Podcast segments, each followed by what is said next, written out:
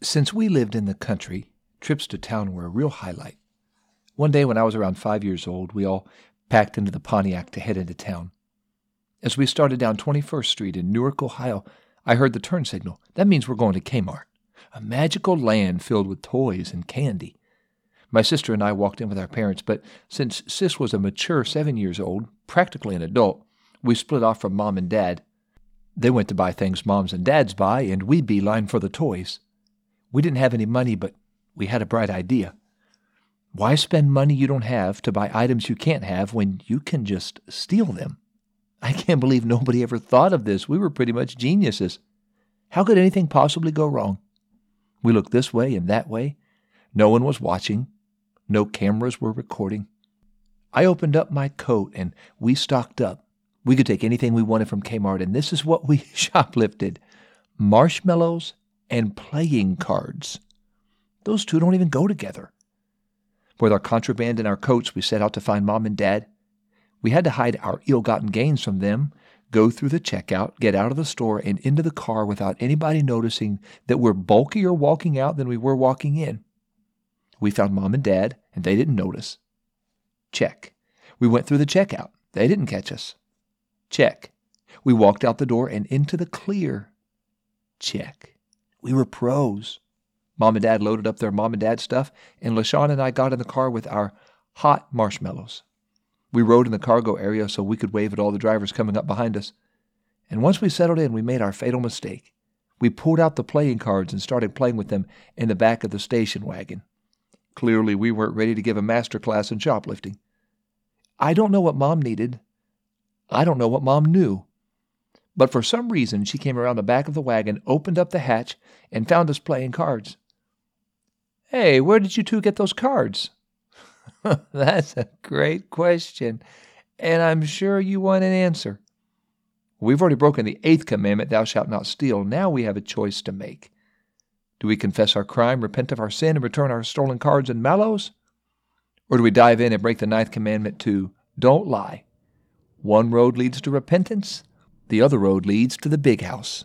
I was five years old going on felon. Hey, good day to you, Simplify listeners. You're listening to LJ Harry, and you are listening to Do Not Steal on Simplify.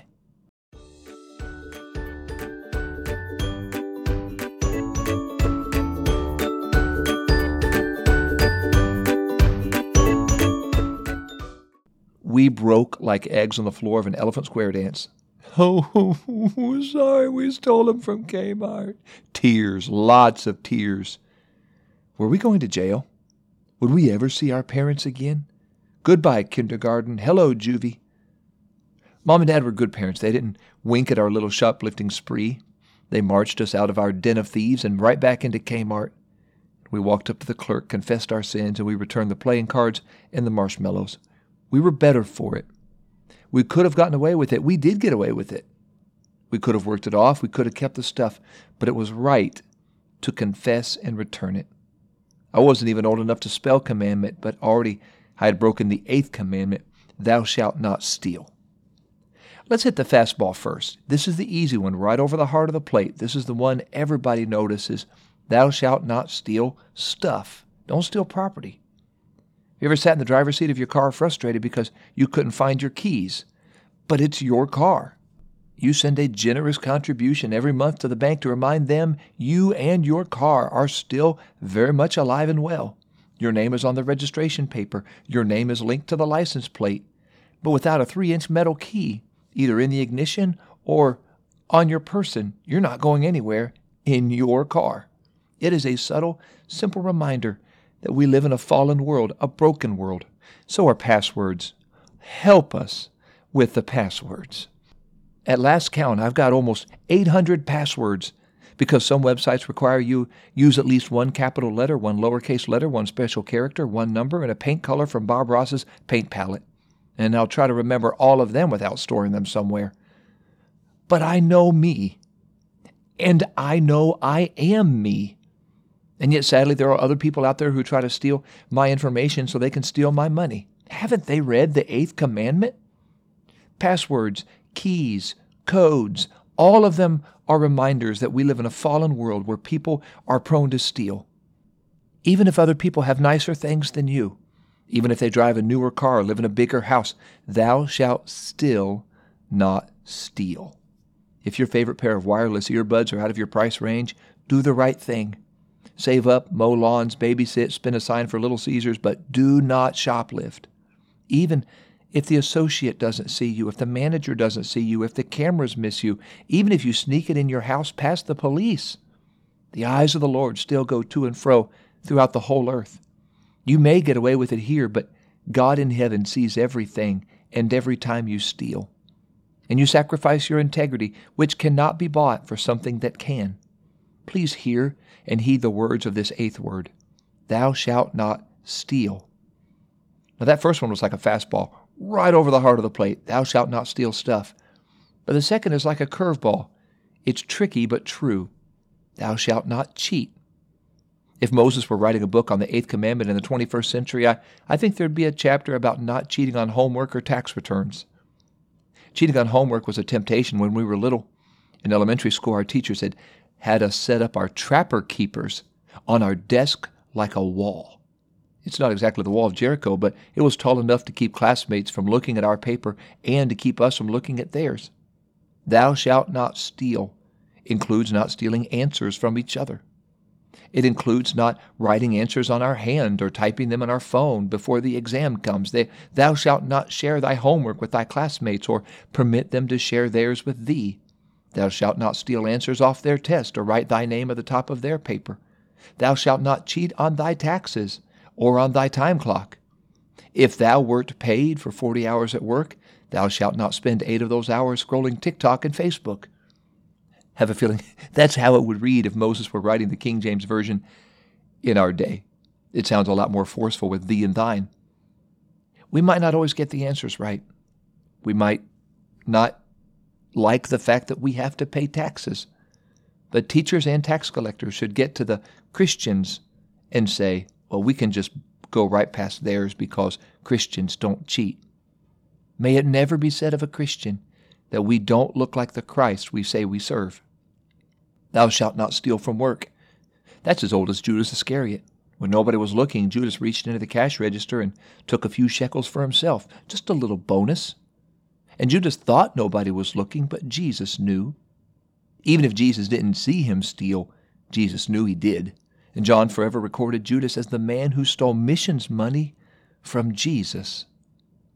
Maybe you handle cash at work and maybe you're behind on your bills at home and you think the company makes enough and they won't miss a few bucks. In fact, you need them more than the company does. At least that's what you've told your mind. Your boss drives five different cars five different days to work. He's not going to need it. But if it doesn't belong to you, don't steal it. No matter how little you might think they will miss it, don't steal the company's money or the company's stuff. Unless you're more generous than most, you probably didn't buy the scissors and paper clips that are sitting at your desk. So if you didn't buy them with your personal money, don't take them home to your personal home. Leave the supplies at work at work. Hopefully, you've not been boosting staples out of the drawer at your desk, but don't flip to the next episode yet. There's one more way to keep this commandment at work. Thou shalt not steal time. Whether you're paid hourly or salary, your company is paying you to work for them every week or every other week. You've got a paycheck in your mailbox or your bank account for the work you've provided. If you were paid for 40 hours and spent eight of them online, you're stealing time from your company. Now, that's a plug for all of our employers out there. Now, here's a plug for all of our employees. God calls for all the employers and the merchants, the bosses, to be honest in their business practice. Pay a fair wage and pay fair market value to buy and charge fair market value to sell. And whether you charge by the hour, by the project, by the product, by the service, be honest in your business. Thou shalt not steal includes how we deal with our employees, our customers, our vendors in business. If you're struggling to deal honestly in business, don't ask somebody who works for you to be your partner in crime. God will deal with you if you steal, but even more harshly if you cause others to steal. When you get to the end of your life, will it really pay off? Will you be a better person? Will you be closer to your family, closer to God, because you swindled someone out of a few bucks? Each day you open for business, treat your customers, your employees, your vendors as you want to be treated. In fact, go one step further. Treat them as you want Jesus to treat you. But what happens if we've got the playing cards and the marshmallows already? What happens if we've already broken this eighth commandment? If our shelves are lined with ill gotten gains? First step is repentance. We ask God to forgive us. Repentance begins by telling God we're sorry and asking Him for His forgiveness, His mercy. And thankfully, when somebody genuinely repents, God genuinely forgives. And then next, we ask the person we've wronged to forgive us. We go to them, as tough as that might be. We confess our theft and ask them to forgive us. If they choose to press charges, that's their choice and their right. We can't control their response, but we have to do what is right to make things right. And to make things right, we must restore what we stole. That's called restitution. If you stole anything from anybody, ask God to forgive you, ask them to forgive you, restore what you stole, and then to quote the New Testament writer, steal no more. All right, let's pray. I, I pray and trust that your integrity is more valuable to you than money or possessions. Don't give away something that can't be bought for something that can.